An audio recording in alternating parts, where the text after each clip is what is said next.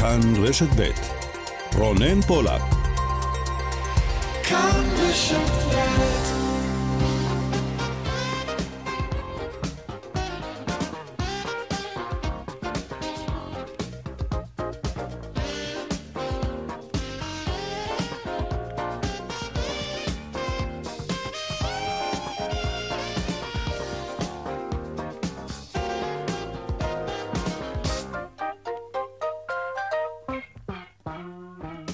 עכשיו ארבע ועוד שש דקות, צבע הכסף, התוכנית הכלכלית כאן ברשת ב', שלום לכם, חנוכה שמח, נר רביעי, אוטוטו, תודה שאתם איתנו גם היום. עוד מעט נספר לכם על יעדי החופשות המבוקשים ביותר בשנה החולפת. נתונים מעניינים, אני כבר אומר לכם, ומה שמעניין אף יותר, אלו ההרגלים שלנו, המשתנים בבואנו להזמין או לחפש חופשה.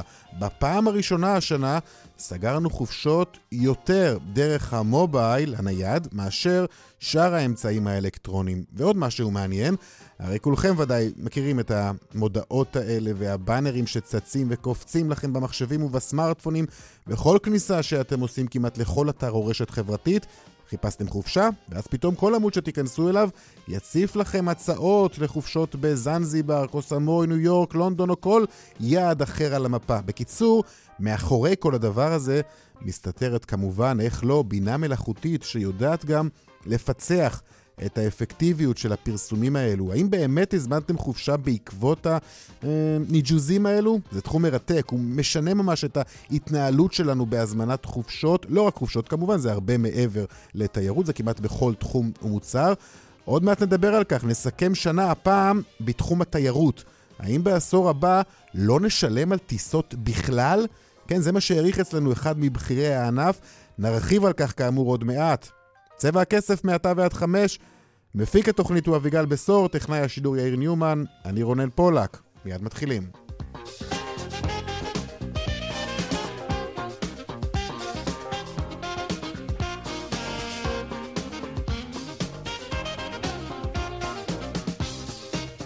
פותחים בכותרות אה, צבע הכסף. במרכז המועצות האזוריות מתריעים, לא נוכל עוד לשלם את שכרם של עובדי החינוך. יושב ראש מרכז השלטון המקומי חיים ביבס ויושב ראש מרכז המועצות האזוריות שי חג'אג' הם דורשים מיושב ראש ועדת הכספים להפשיר מיליוני שקלים בתחום החינוך שהקפיא אתמול. לדבריהם, שני מיליארד וחצי השקלים דרושים כדי למנוע פגיעה מהותית במערכת החינוך בישראל, והם אינם מבינים כיצד התקבלה ההחלטה העלולה להביא לשיתוק מערכות החינוך. הנה דברים שאומר לצבע הכסף שי חג'אג', יושב ראש מרכז המועצות האזוריות. הגיע הזמן שמקבלי ההחלטות בירושלים יבינו שהרשויות המקומיות לא יוכלו לספוג יותר את הטעויות שהם עשו לאורך כל השנה הזאת. הראשונים להיפגע זה עובדי החינוך, אותם סייעות, אותם שומרים בבתי הספר. אני לא מבין למה תוקעים את התקציב הזה, וכל זאת בגלל פוליטיקה קטנה, וכל זה על גב הציבור שלנו. ביומן הצהריים שלנו כאן היום אמר יושב ראש ועדת הכספים אה, משה גפני מיהדות התורה כי לא יכנס את הוועדה כל עוד לא יהיה בקרב חבריה הרוב התומך באישור התקציב לילדי החינוך המיוחד. עוד כותרות אה, בעשור האחרון, כ-30% מהפניות לנציבות שוויון הזדמנויות בעבודה היו, שימו לב, בגין אפליה על רקע הריון. כשני שלישים מהפונים לנציבות הם בעצם פונות, בעיקר נשים, בהמשך נדבר כאן אה, עם אה, נציבת שוויון הזדמנויות בעבודה, אבל עוד קודם, הנה דברים שאומרת לנו דוקטור יעל יצחקי, מנכ"לית עמותת נטע, המרכז לפיתוח קריירה. העובדה ש-70% מהתלונות על אפליה בשנת 2018 באו מנשים, מראה על כך שנשים לא מוכנות יותר לשתוק על אפליה, לא בשכר, לא בגין הריון ולא משום סיבה אחרת.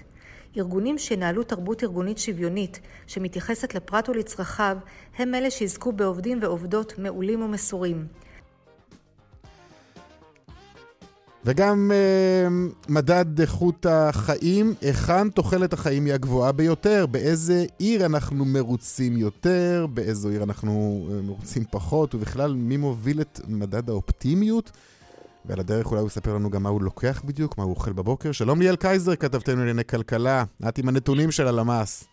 נכון, רונן, כולנו אוהבים להסתכל טוב טוב מה קורה אצל השכנים נכון. שלנו, אז הלשכה המרכזית לסטטיסטיקה אה, מפרסמת היום את מדדי איכות החיים בערים הגדולות בשנת אה, 2018. אם אתמול שמענו שההכנסה בכפר סבא הייתה הגבוהה ביותר בשנה שעברה, בואו נשמע דברים נוספים. אז קודם כל, הערים עם הציון הכולל הגבוה במדדי איכות החיים הן אה, רמת גן, רחובות, ראשון לציון, תל אביב ופתח תקווה. הערים עם הציון הנמוך הן בת ים ואשקלון. נאמר שלפי הנתונים רמת גן מובילה ברוב מדדי איכות החיים, בתוחלת החיים, בשיעור הזכאות לבגרות, בשיעור המועסקים אה, במשרה אה, חלקית שלא מרצון שהוא הנמוך ביותר.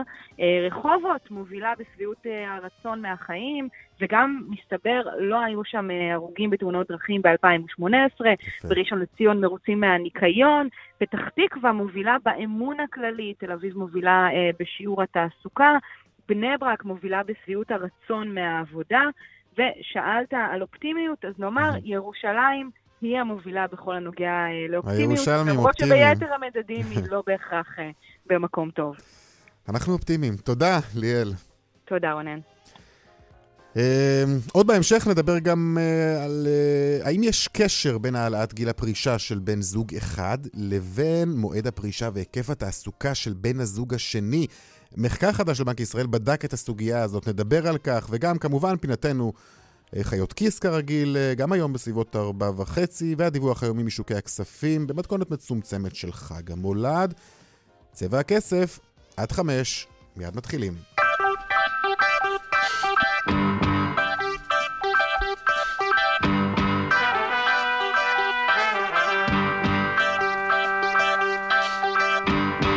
אנחנו ממשיכים uh, בשבוע הסיכומים שלנו של השנה, גם של העשור, היינו בנדל"ן, היינו ברכב. Uh, היום נדבר קצת uh, על תיירות. מהפכת הלואו-קוסט, ללא ספק, היא הפכה את הטיסה לחו"ל להרבה יותר פשוטה, גם הרבה יותר זולה. אנשים כבר לא מסתפקים היום בחופשה uh, דו-שנתית בחו"ל, או אפילו לא אחת לשנה. רבים מאיתנו נוסעים הרבה יותר, גיחה קצרה לכאן, סוף שבוע שם.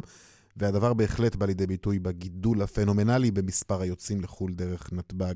שלום לך, שרון עידן, כתבנו לענייני תעופה ותיירות. שלום, שלום רונן. טוב, אתה, שרון, אה, תוכל ככה ללוות אותנו גם כן בדקות הקרובות, בפרק הזה שלנו שעוסק היום בסיכום השנתי אה, בענף התיירות והתעופה. אה, זו הייתה, שרון, אה, השנה, ובעיקר, נדמה לי, העשור, אה, שהושלמה מכל הבחינות מהפכת הלואו-קוסט בתעופה, נכון? נכון, תראה, חד משמעית צריך לומר שכל מה שאנחנו מכנים שמיים פתוחים, בעצם בכמה מילים, כמעט הורדת כל הרגולציה האפשרית שהייתה עד לפני כמה שנים. אני רוצה להזכיר לך שממש לא, עד לא לפני הרבה שנים, כאשר חברת תעופה רצתה לפתוח קו לישראל, וזה בכלל לא משנה ממה שאנחנו מכנים חברת לגאסי או חברת חסך היום, Mm-hmm. אה, היא הייתה צריכה להגיש אישורים, ואם בקו מסוים, לא יודע, למשל בפרנקפורט או בפריז או בלונדון, היה יותר מדי סלוטים, אז כן אישרו ולא אישרו. בעצם היום אתה יכול להחליט שאתה רוצה להפעיל עשר טיסות ביום מהיעד הכי זניח בעולם לנתב"ג, אין שום בעיה, אתה יכול לעשות את זה. כוחות השוק הם אלה ששולטים, ולכן אתה גם רואה היום, רונן, הרבה מאוד יעדים שאנחנו, לא, אתה יודע, אנחנו נשאל אדם סביר ברחוב איפה זה תשימוארה, הוא לא בדיוק יודע איפה זה, זאת עיירה נחמדה וקטנה ברומניה, אבל כשכרטיס עליה עולה 40 אירו, אז יותר ויותר ישראלים מגיעים אליה, לצורך העניין לוקחים אוטו ונוסעים לטייל אה, בכל מיני אזורים כאלה ואחרים. אנחנו, אה, רונן, הגענו למצב שזה כמעט הפך להיות ספורט לאומי, כלומר אנשים מחפשים, כמעט הייתי אומר, דגים עם חכה, דילים בעשרה, עשרים, שלושים יורו לכרטיס, לכיוון לא משנה מה, הכל הולך. בעצם, הייתי אומר כך, התחום Mhm. הזה הפך מתחום שעד היום היה, נאמר, אה, תחום כבד עמוק בתוך תעשיית התעופה והתיירות, כמעט לתחום הצרכנות. אתה הרבה פעמים אה. מוצא שהנוס... כן, שהמונית לנתב"ג עולה משמעותית יותר מכרטיס הטיסה. כל מי שטס היום לפאפוס שבקפריסין, ליוון, לכל מיני דילים במזרח אירופה, יודע ש-150-200 Mhm. שקל לכיוון עולה יותר מה... גם תחום הרבה יותר דינמי, אתה יודע, בעבר אה, היית מזמין כרטיס אה, ומחכה לו עד שהוא יגיע וכולי, אנחנו מדברים על הרבה מאוד שנים אחורה, אבל נכון. ה- היום אתה, אתה, אתה אונליין, אתה עושה הכל, אתה, אתה, נכון. המחיר של הכרטיס ב-10 בבוקר יהיה שונה מהמחיר שלו ב-10 וחצי. נכון, ובאמת חלק גדול מהמהפכה, רונן, אם אתה זוכר עד לפני לא הרבה שנים, היינו תמיד מחכים לדקה ה-90 ומחכים לרגע האחרון, ובעצם חברות הלואו-קוסט חינכו אותנו. נכון. נכון, יש גם דילים ברגע האחרון, אבל אז הרבה פעמים הם לא בשליטתך. אבל אם אתה יודע שאתה רוצה להיות בפריז בעוד עשרה חודשים אה, מהיום, מתישהו בשנה הבאה, אתה כבר מזמין חודשים קדימה, דרך אני, אגב. אני, אני, אני זוכר את אחד האייטמים הראשונים שעשינו כאן, שרון, mm-hmm, איתך, כן, ובו לימדת נכון. אותי אז, אה, פרט שלא ידעתי, שחברות התעופה בדרך כלל פותחות 11 אה, חודשים נכון. מראש את ה... הזמנות. את הטיסות. את הטיסות. כן, בוא נגיד ככה, חברות הלגאסי, כלומר החברות הרגילות תמיד פותחות 11 חודשים מראש, חברות הלואו-קוסט זה תלוי, אבל גם הן פותחות חודשים ארוכים מאוד קדימה. בוא נגיד ככה, אם אתה רוצה עכשיו, רונן, לקחת את הילדים בחופשת סוכות, כן, סוכות, לא פסח, mm-hmm. לאיזשהו יעד באירופה, תדע לך שחלק גדול מהכרטיסים במחירים הטובים כבר מזמן, מזמן נחטפו. זאת אומרת, זה נפתח לפני חודש וחצי, המומחים כבר, מה שנקרא, עטו על זה מכל כיוון, ובאמת חינכו אותנו להזמין הרבה מאוד זמן קדימה. ואתה יודע מה, אני אגיד לך עוד דבר, היום באמת ברמת המחירים שנוצרה, קודם כל יש בעיה קשה מאוד לתעשייה הישראלית, אם תרצה נגיד על זה כמה מילים, זה ברמות שכבר אי אפשר בכלל להתחיל להסביר עד כמה הן בעייתיות, ואם אנחנו מדברים על מיזוג של חברות תעופה ישראליות, אני רוצה להזכיר לך שהייתה מחשבה למזג את אל על עם ישראייר, כן. ובשעתו הממונה על הגבלים העסקיים אה, חסם את זה, לא יהיה מנוס מלהגיע לשם, אחרת חברות ישראליות לגמרי לא יחזיקו מעמד וייפלו. היום אגב, אנשים מזמינים לפעמים כרטיסים במחירים כל כך מצחיקים שהם אומרים, תשמע, במקרה הכי גרוע, אני אבטל, נכון. אז אגיע טיסה, אז כן. אני אבטל 40 יום. קודם כל, נכון. אוקיי, טוב, אני רוצה להתקדם עוד קצת, אה, אה, שרון, כשאנחנו מדברים על העשור הבא. אה, אני רוצה שתשמע איתי דברים שאומר לנו לפני כמה ימים. זיו רוזן, מנכ"ל גוליבר, אתה כמובן מכיר אותו, דברים שבעיניי לפחות, תשמע, הם לא פחות ממדהימים בכל הנוגע לדרכים שבהן אנחנו נטוס לחו"ל בשנים הבאות. בוא נשמע. הטיסות מוזלות משנה לשנה, אנחנו אה, מרגילים את עצמנו לטוס בתדירות מאוד גבוהה, אני מעריך שזה ימשיך. אני שומע מנכ"לים של חברות תעופה שמתבטאים שהמחירים רק ירדו עד לכדי אפס שקלים, כלומר בסוף תשלם על כל הדברים הנלווים, על הושבה, על מזוודה, על ארוחה, ולא על הטיסה עצמה. אני מעריך שאנחנו רק בתחילת הדרך, יש פה בהחלט מהפכה שגורמת לכולנו פשוט להתייחס. פעם אמרו אוטובוס מעופף, אני חושב שאנחנו הרבה יותר קרובים לדימוי הזה מפעם. אפס שקלים, כן. תשמע, רונן, יש שתי גישות בתחום הזה. יש את הגישה של זיו שהיא בהחלט, אה, ייתכן שהיא אפשרית, שאנחנו בעצם הולכים לאיזשהו מוצר שכמעט יהיה אפס. אגב, אה, זה כבר לא, כבר לא דמיוני, כשריינר מוכרת כרטיסים בחמישה אירו מישראל לקפריסין, או כשלפני שנה משרד התיירות בין היתר מקדם טיסות לווינה, מווינה לישראל באירו אחד, זו טיסה בחינם. אבל אני, אני חלוק על, על זיו מבחינה אחת. אני חושב שיש לנו כאן איזשהו אפקט אבולוציוני כמעט. זאת כמעט מטוטלת. אחרי הרבה שנים. של חברות מונופוליסטיות שהאכילו אותנו במחירים מטורפים, אגב, עד לא מזמן, קח את אל על, שעד okay, לפני שנה... שרון, אני רוצה לצרף אלינו כן. עוד כן. אה, מישהו שמחכה על הקו ורוצה, כן. אה, יש לו מן הסתם גם כן הרבה מה לומר, אז אתה נשאר איתנו, שרון, כן. ונגיד שלום ליהודה זעפרני, מומחה תיירות ותעופה, מנהל תחום התיירות של מועדון הצרכנות הוט, שלום לך. צהריים uh, מעולים. מה אתה חושב, uh, לאן זה הולך באמת? א', אה, מה שאמר מנכ"ל גוליבר אה, הוא צודק, אמר את זה מנכ"ל ריינר. המודל העסקי של הלואו-קוסט באמת תפס בצורה בלתי רגילה, שרון כמובן אמר את זה. אנחנו כבר מתקרבים למעל 20% מהאוכלוסייה מישראל שנוסעת לשם. מהפכת השמיים הפתוחים גרמה לנו, אה, לא רק לנו, אלא באמת לשיא של השנה, אבל זה שיא של עשור. אין הרבה תחומים שאתה יכול לומר עליהם שהם פשוט בשיאים, שוברים שיאים מדי שנה, אם זה התיירות היוצאת, מעל תשעה מיליון ישראלים יצאו לחו"ל השנה, זה שיא של כל הזמנים, או בתיירות הנכנסת, כחמישה מיליון תיירים שייכנסו השנה, שזה שיא של כל הזמנים. אם זה נתב"ג, מעל 24 מיליון נוסעים, שנה הבאה אנחנו ניכנס לקטגוריית שדות התעופה הגדולים בעולם. זה, זה משהו לא ייאמן. הכנסות מתיירות כמעט 25 מיליארד שקלים. 140 חברות תעופה שטסות מישראל, זה, זה אין לזה אח ורע, ויותר, והכי uh, מעניין זה שיש לנו uh, לישראלים, לדרכון הישראלי, יכול להיכנס בלי צורך בוויזה ל-163 מדינות. Mm. שזה וואו, ואפרופו הלואו-קוסט השנה, דרך אגב, כן. זו השנה הראשונה שחברת לואו-קוסט, שהיא לואו-קוסט, Wizz Air, כובשת את המקום הראשון כחברה הזרה הגדולה בישראל. תגיד, היא. בעצם עוברת את Turkish. זה נכון, אז באמת, אני הולך לשם איתך, החברות הסדירות, אלה שהתרגלו להטיס אותנו ממקום למקום במחירים די גבוהים, צריך להודות, במשך שנים מאוד ארוכות, איך הן מתמודדות עם המציאות החדשה הזאת? זו, זו, זו הרי מהפכה שמטלטלת אותן ללא ספק. אין ספק, אבל אני טוען, גם כשאני מרצה בא, באוניברסיטה בעניין הזה, אני אומר שעד לא, לפני מספר שנים, לא נתנו לנו, ואמר את זה שרון, לא נתנו לנו אפשרות בחירה. היום אני קורא לזה תפריט טיסות. יש לך תפריט, קח, בבקשה, תבחר. אתה רוצה לטוס בלואו-קוסט? תטוס בלואו-קוסט. אתה רוצה לטוס בטיסות שכר לנופש? טוס בנופש. אתה אפילו לא קובע מראש... אתה רוצה בטיסות סבירות?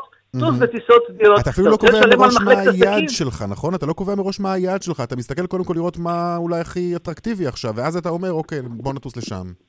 תראה, אין ספק שזה פועל ככה. תראה, רק בחמש שנים האחרונות, מאז, מ-2013, מעל 25 יעדים חדשים נוספו לנו לאירופה, מעל 30 חברות תעופה חדשות.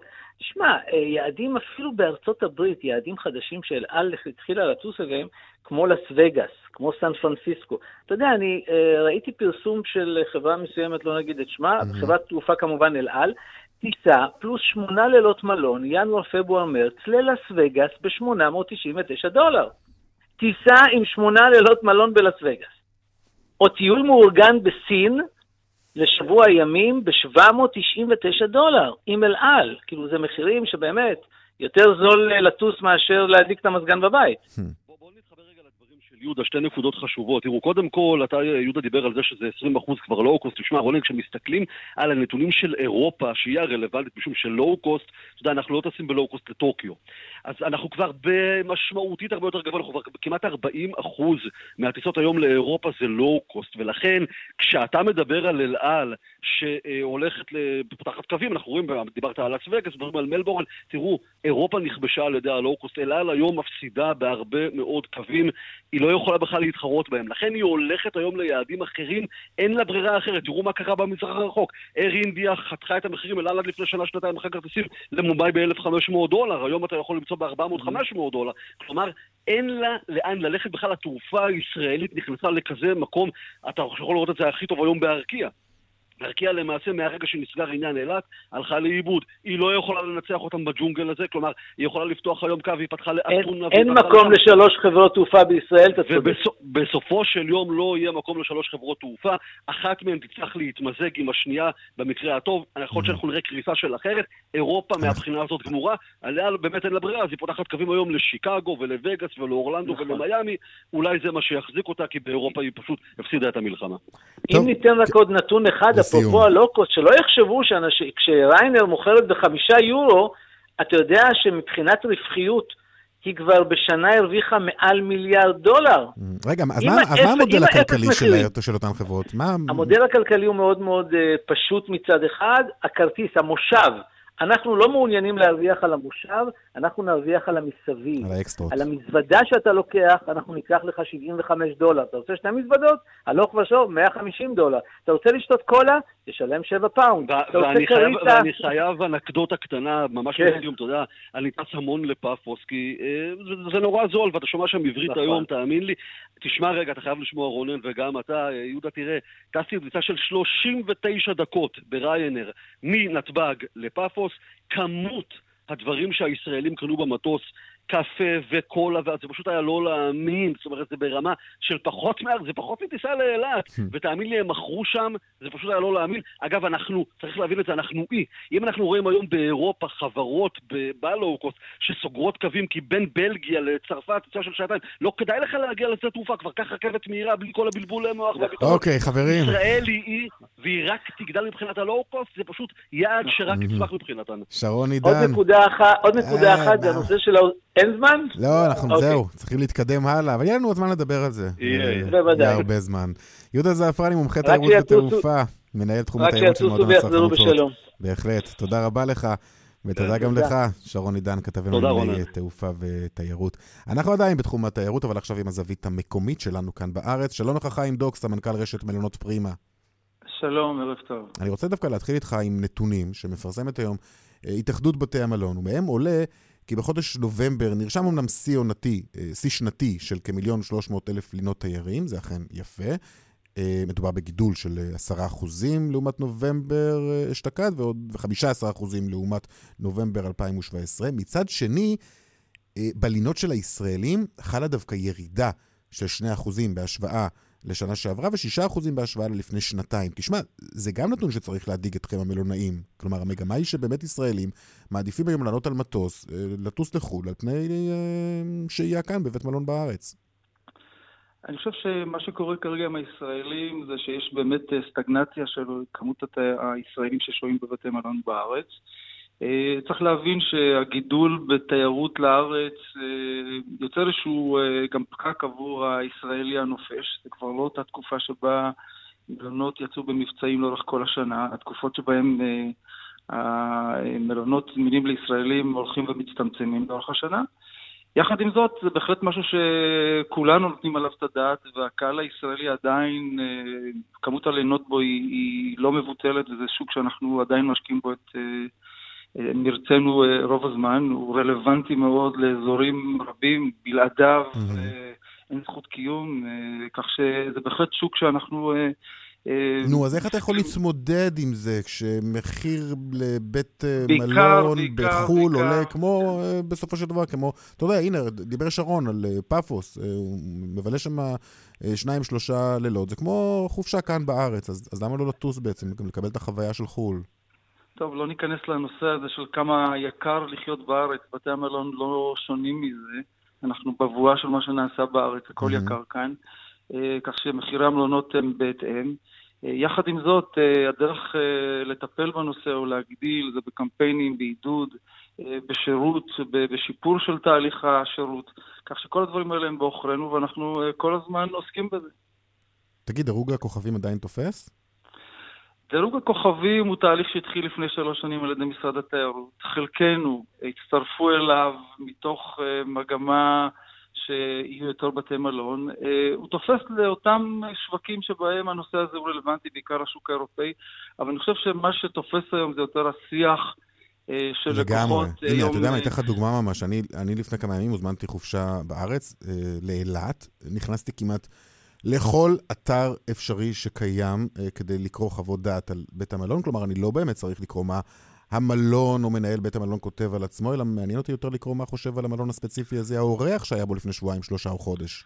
לחלוטין, לחלוטין נכון, אנחנו עוסקים בזה יום-יום, אה, זה השיח והוא מנחה אותנו לגבי כמעט כל פעולה שאנחנו עושים, אנחנו משפרים תהליכים, משפרים את השירות בעקבות שיח, היכולת שלנו לנטר תגובות אורחים מ-150 אתרים שונים ברחבי העולם, mm-hmm. מכל מיני דמויות, מכל מיני שווקים, היא יכולת מדהימה שעוזרת לנו לשפר uh, כמעט כל uh, חלקה אצלנו. אוקיי, okay, תגיד לסיום, לאן uh, הולך הענף הזה בעשור uh, הבא? תחום הלואו-קוסט יגיע אולי גם לשם? Uh, הלוואי, אנחנו כבר שומעים על כניסה של uh, רשתות בינלאומיות וגם מקומיות לתחום הקפסולות, לתחום mm-hmm.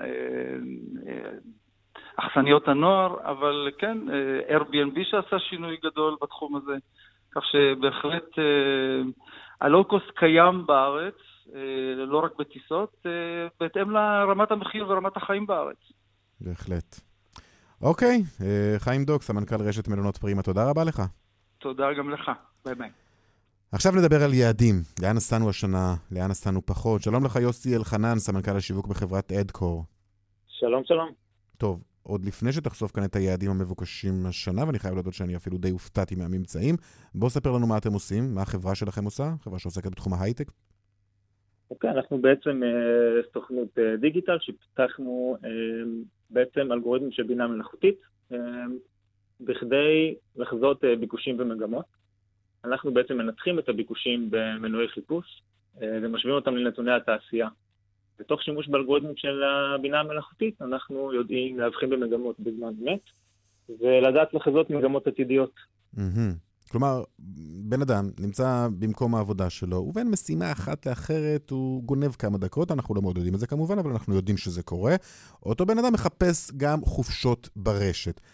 בדיוק. אתה יודע אם uh, יש באמת יותר מחפשים, אתה יודע מה אנשים מחפשים, אתה יודע אם הם מחפשים אה, חופשות ליעדים ספציפיים, ש... או, או שהם זורמים ממה שיש, ויותר מזה אני אשאל אותך גם, האם אתה יודע להמשיך אה, ולהציף אותי אחר כך בעוד ועוד באנרים ופרסומות קופצות כאלה במהלך היום, גם כשאני כבר חדלתי מלחפש והמשכתי בענייניי? אז ללא ספק, בעצם אה, זה הבסיס לכל הפעילות. אנחנו יודעים לנתח מעבר לחיפושים שלך גם מי אתה ובאיזה שלב אתה נמצא. זאת אומרת, האם אתה עכשיו מחפש איזשהו יעד כללי, או פשוט חופשה, או שאתה ממש ננעלת על יעד מסוים, ואפילו בהרבה מקרים מלון מסוים. Mm. את, היד, את המידע הזה אנחנו יכולים להפוך לקטגוריות. אנחנו יכולים לספק אותך כמשפחה, או כמישהו שמחפש חופשת יוקרה, אמ, ואז להציג לך תוצאות חיפוש, או באנרים באמת, אה, מודעות שהן מותאמות אישית אליך. כלומר, אתה יודע ממש לצוד אותי. אוקיי, טוב. נכון. אמ, יאללה, בוא נלך לנתונים. לאן אנחנו טסים? אז אה, רוב הישראלים השנה, בשונה משנים אחרות, חיפשו את לונדון כיעד המועדף עליהם. לונדון? אכן. למה? אה, אפשר לחשוב כאן על שתי סיבות עיקריות. הראשונה היא כמובן ההתחזקות של השקל אל מול הלירה סטרלינג, מה שגרם להוזלה גם של הטיסות וגם בעצם של חוויית הנופש, המלונות, הקניות אה, בלונדון. האפשרות השנייה היא כמובן ההיצע המאוד גדול של טיסות, גם טיסות לואו-קוסט, מה שבעצם הוריד את המחירים של אוקיי. הטיסות עצמן. אוקיי, okay. אני רואה כאן את היעדים שאתם אה, אה, מוציאים אה, לפי צמיחה. איסטנבול למשל, אני חייב להודות, הפתיע אותי כאן עם צמיחה של כמה? 52 אחוזים, נכון? 52 אחוזים. בעצם יעד שאותנו לא הפתיע, ראינו את זה כבר מתחילת השנה, הוא טורקיה, שאליו אנחנו רואים תמיכה בביקושים, גם של... גם יעד שאנחנו איתרנו את רגלינו משם בשנים האחרונות, נכון, בשל נכון, המצב, גם לא אהבנו זה... את זה ברמה הדיפלומטית, ברמה המדינית, הסכסוך מול טורקיה, אנשים לקחו את זה...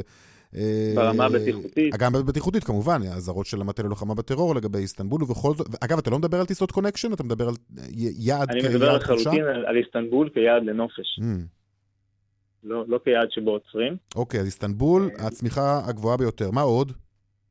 אה, אז אמרנו איסטנבול ואנטליה כמובן, הישראלים חוזרים לטורקיה, אנטליה עם 15 אחוזים. אנחנו רואים את יעדי מזרח אירופה אה, ואסיה, אה, בתומי, וינה, יעדי פולין, בודפסט, שמראים צמיחה מאוד יפה, של בין 20 ל-40 אחוזים. ובאמת אפשר לראות את ה... להבחין ביעדים שהם בעצם יותר זולים ונותנים לך הרבה יותר value for money. יותר קרובים גם, נכון? אתה, אתה, אתה ממש יכול אה, לחפש כאלה קוויקים לסוף שבוע או ראשון עד רביעי ביעדים הקרובים האלו יחסית. נכון גם. היעדים של מאוד... הלואו-קוסט. נכון מאוד, וזה מתאים מאוד למגמה הנוספת שאנחנו רואים, של אה, הזמנה מראש ולאו דווקא ברגע האחרון. Mm-hmm. זאת אומרת, מאחר ומזמינים לואו-קוסט, והלואו-קוסט הוא מאוד זול ככל שאתה מזמין יותר מוקדם, אנחנו באמת רואים יותר ויותר ישראלים שכבר היום אפילו מזמינים חופשות אה, לפסח ואפילו לקיץ הבא. אוקיי, אוקיי, מי שבדעיכה קצת, אנחנו רואים את אה, אמסטרדם, פראג, ניו יורק, אה, בוקרסט, רומא, ברצלונה. נכון, יש, יש הרבה יעדים שהביקוש שלהם לא השתנה. Uh, ניתן להגיד על ברצלונה שלראשונה מזה שלוש שנים אנחנו באמת רואים שם גם ירידה בביקושים, mm-hmm. uh, שאפשר להסביר אותה גם כן עם, uh, עם באמת איזשהו עודף שהיה לישראלים מהיעד הזה. אוקיי, okay. שאלה אחרונה, אה, נתון נוסף מעניין שאנחנו רואים, אה, אנחנו סוגרים חופשות לראשונה יותר דרך המובייל מאשר יתר האמצעים שעומדים לרשותנו, נכון? מחשבים ובוודאי סוכני נסיעות. נכון מאוד. בעצם אה, התחילה מגמה לפני כמה שנים של יותר ויותר חיפושים במובייל, ולאחרונה, גם בגלל שרוב האתרים הבינו שהם צריכים לענות לביקושים האלו, וגם בגלל איזושהי קלות שנעש, שנעשית היום על ידי הצרכן בהזמנה שלו, יותר ויותר אנשים מחפשים במובייל וגם סוגרים במובייל. יפה, טוב. עוד שני נתונים אחרונים שאני חייב ככה לעבור עליהם. אמ, אתם מגלים קודם כל שישראלים טסו השנה לחו"ל פחות בימים שבהם היו בחירות, והיו לא מעט כאלה צריך לומר, נכון? היו שני אירועים של בחירות אה, השנה, ואנחנו ממש רואים שיש מגמה מאוד יפה של צמיחה בכל החודשים השנה, למעט בשני החודשים האלה, בספטמבר ובמרץ, שם הייתה איזושהי ירידה mm. בכמות החיפושים. כנראה שעדיין עניין אותנו אה, לבחור בבחירות, יפה, זה מאוד מעניין חשוב. מה יקרה במרץ השנה. טוב, אתה יודע, זה באמת חשוב. ומותגי התיירות שאנחנו בעיקר עובדים איתם, Booking ו Skyscanner, לפי ה... כן, אה... אנחנו, אנחנו רואים בעצם המשך התחזקות של, ה, של המותגים הבינלאומיים, אה, ובזירה הישראלית אנחנו רואים דווקא את סוכנות בליק, שיודעת להראות צמיחה מאוד מרשימה ביחס לשאר, ולנסות ולהתחרות באמת בענקיים הבינלאומיים האלו. יוסי אלחנן, סמנכ"ל השיווק בחברת אדקור, תודה רבה לך. תודה רבה. בצפון דרך 784 נחסמה לתנועה מצומת יובלים עד שורשים לבאים משני הכיוונים בגלל תאונת דרכים, מומלץ לנהגים לבחור בדרכים אחרות. באיילון צפון העמוס ממחלף חולון וקיבוץ גלויות עד גלילות, דרומה ממחלף רוקח עד לגוארדיה. דיווחים נוספים בכאן מוקד התנועה, כוכבי 9550 ובאתר שלנו פרסומות ומיד אחר כך חיות כיס כמובן.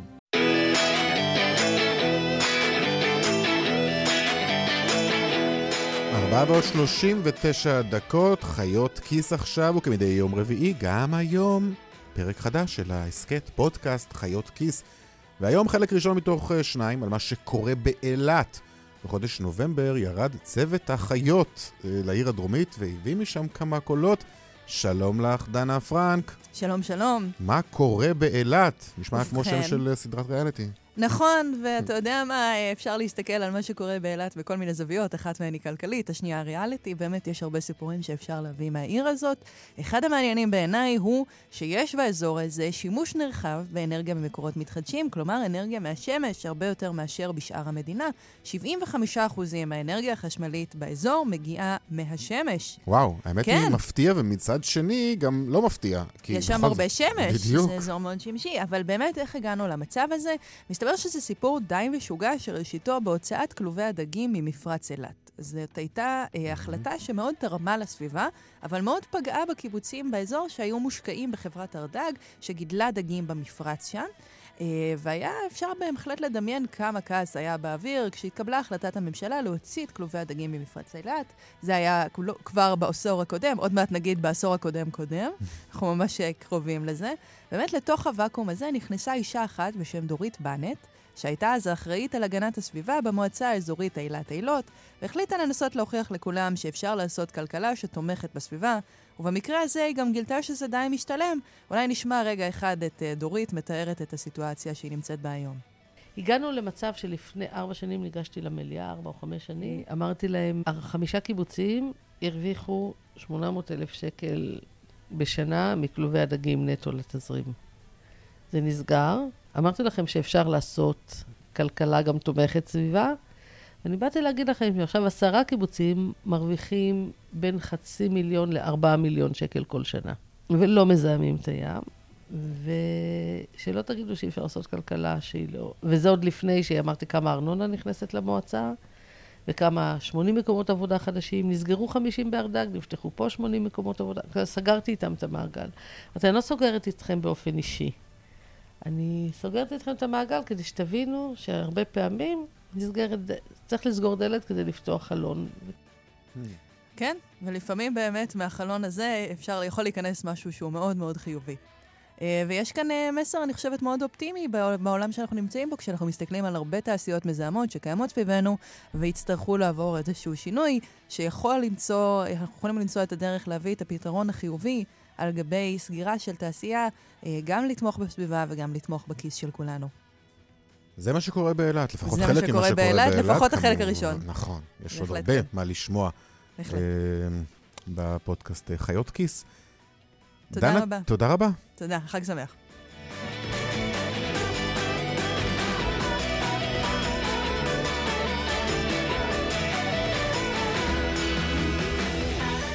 עכשיו לענף התעסוקה, שימו לב לנתונים האלה, כשני שלישים מהתלונות על אפליה בעבודה בעשור האחרון היו של נשים. הפנייה השכיחה ביותר, כ-30% מהדיווחים היו על אפליה על רקע הריון. הנתונים האלו מתפרסמים היום במסגרת הדוח השנתי אה, של נציבות שוויון הזדמנויות בעבודה במשרד העבודה והרווחה. שלום לך מרים אה, כהבא, הנציבה הראשית בנציבות שוויון הזדמנויות בעבודה במשרד העבודה והרווחה. שלום לך. שלום, ברכה. תגדירי לי אפליה על רקע הריון, על מה מדובר בדיוק? פיטורים? התנכלות? מדובר באי קבלה לעבודה בשל הריון, פיטורים, הרעה בתנאי התעסוקה, אי קידום, פשוט כל השלבי תעסוקה שמוכרים לנו, וזה באמת אה, מצער שישראל 2019... זה לא רק מצער, זה גם עבירה על החוק. כמובן, כמובן, זה עבירה על חוק שוויון הזדמנות בעבודה. אה, יש מעסיקים שנוטים לחשוב שאם האישה מועסקת פחות משישה חודשים, אז הוא יכול אה, כביכול לפטר אותה מבלי היתר ממשרד העבודה, אבל חוק שוויון הזדמנות בעבודה אוסר על פיטורים על רקע הריון, נקודה. לא, לא, גם על אי קבלה לעבודה אה, בגלל, אה, בגלל הריון וכל mm-hmm. שלבי התעסוקה האחרים. כן, טוב, צריך לזכור, להזכיר שגם אסור בכלל לשאול את המרואיין מולך אה, שאלות שנוגעות אה, למצבו, אם, אם, אם היא מתכננת להיכנס להריון, אם היא בהריון כרגע. כמובן, חוק שוויון הזדמנות בעבודה אוסר על כל מעסיק לשאול שאלות שאינן רלוונטיות למשרה עצמה, דרישות של ניסיון, mm-hmm. מידת התאמה, כל שאלה שהיא אינה נוגעת או רלוונטית לביצוע התפקיד היא אינה בבחינת שאלה ש... שהיא מפלה, ואם העובד מצליח להוכיח שהוא נשאל שאלות כאלה, אז הנטל עובר על המעסיק להוכיח שלא, שלא הפלה, שזה באמת אה, דרגת קושי הרבה יותר גבוהה, ואנחנו לא מדברים רק על הריון. אסור לשאול לגיל, אסור, אסור לשאול ללאום, אסור לשאול למקום מגורים, אסור לשאול על גיל, שירות מילואים, ממש כאילו כל, כל מה ש... אוקיי, עכשיו, מכיוון שאנחנו רואים את הנתונים האלו כבר על פני עשור בעצם, בכל זאת, אה, לפי מה שאתם מפרסמים היום, אנחנו רואים גם שמשנת 2013 מסתמנת איזושהי מגמת ירידה בחלקן של הפניות האלו. אה, נכון? זה, זה כמעט... נכון. נכון, זה לא, זה לא אומר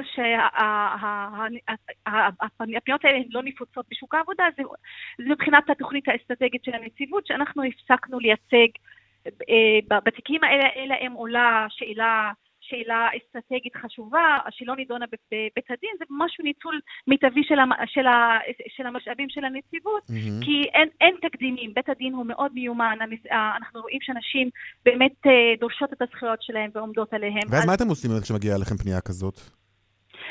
אה, אם, אם מתעוררת שאלה שהיא תקדימית, מה, ש, מה שאלה רוחבית, אז אנחנו גם כמובן ניקח את הפנייה ונייצג בה אם יש לה רמת הוכחות, הוכחות אה, סבירה.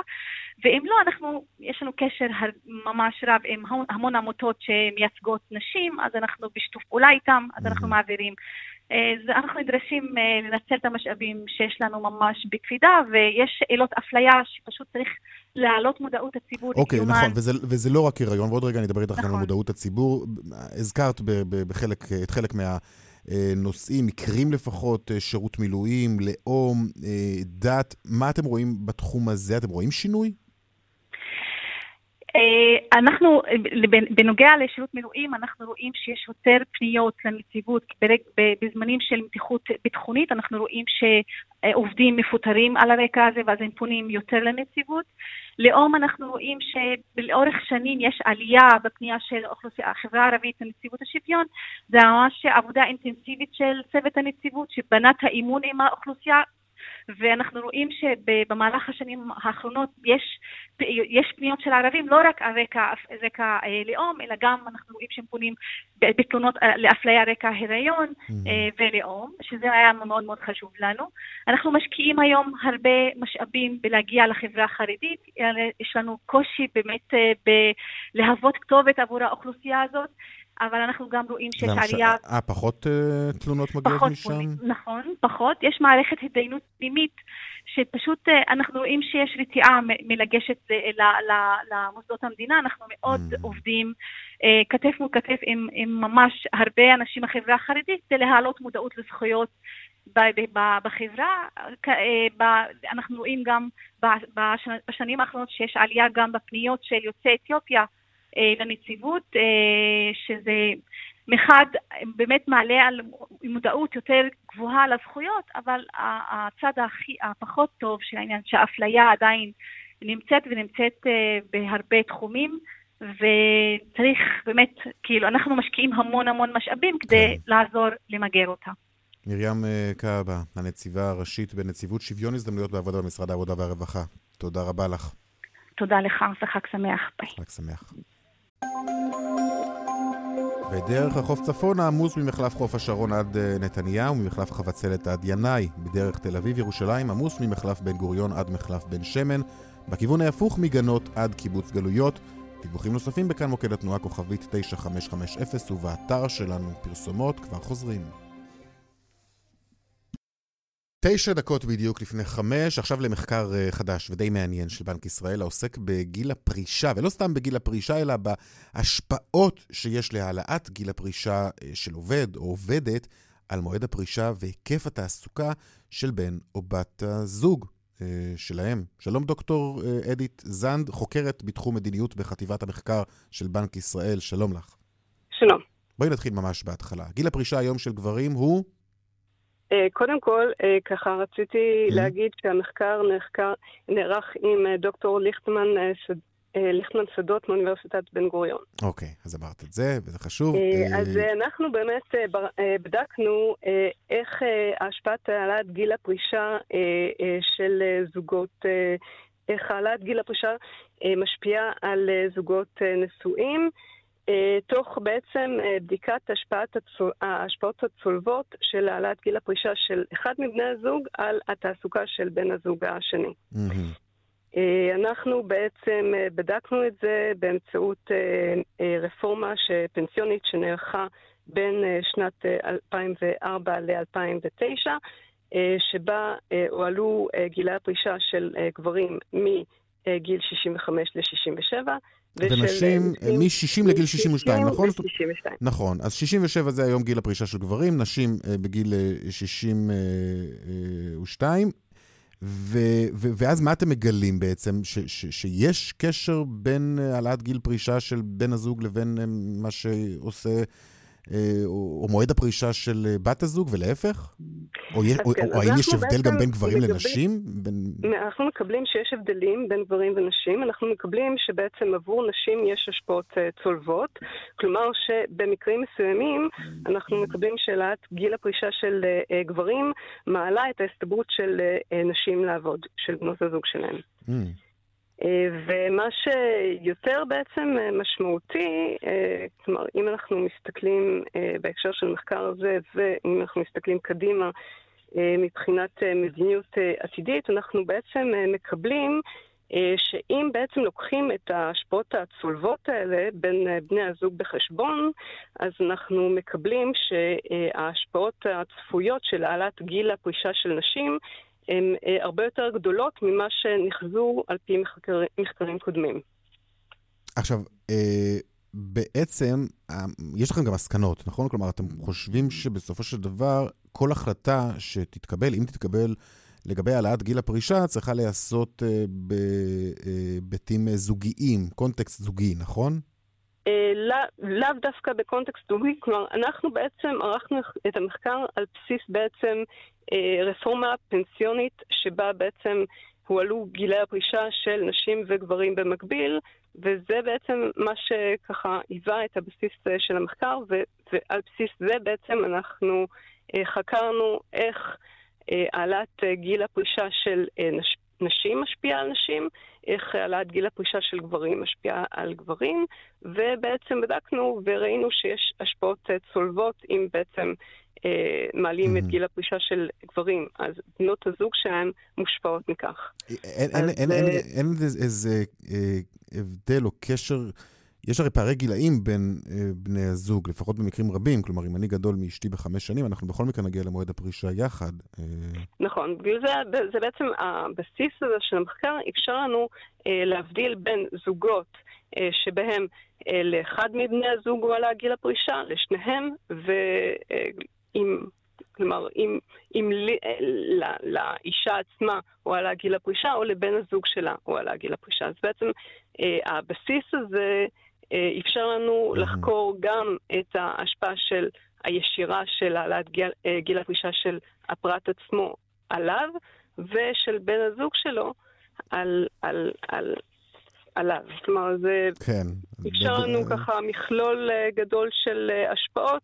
השפעות צולבות, כפי שאת אומרת, אוקיי. אמ, המשמעות בעצם אה, של מה שאנחנו מקבלים זה שאם מחקרים קודמים הסתכלו על הנתונים האלה ובדקו אך ורק את ההשפעה של גיל, העלאת גיל הפרישה של אחד מבני הזוג על עצמו, אז okay. אוקיי. אנחנו בעצם הסתכלנו, הסתכלנו בקונטקסט mm-hmm. זוגי ומצאנו שיש השפעות צולבות, okay. אוקיי. ובעצם מצאנו שההשפעות... כן, הדברים ברורים. זמננו... של העלאת גיל הפרישה של נשים הן הרבה יותר גדולות ממה שחזו מחקרים אחרים בעבר. דוקטור אדית זנד, חוקרת בתחום מדיניות בחטיבת המחקר של בנק ישראל, תודה רבה לך. תודה. עכשיו לדיווח מהבורסה. 200, take them.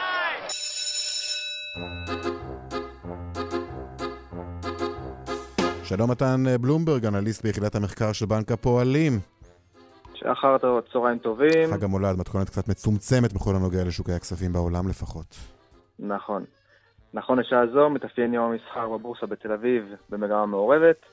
מדד תל אביב 35 רושם עלייה של כ-5 עשיריות האחוז, ומדד תל אביב 90 רושם ירידה של כ-6 עשיריות האחוז.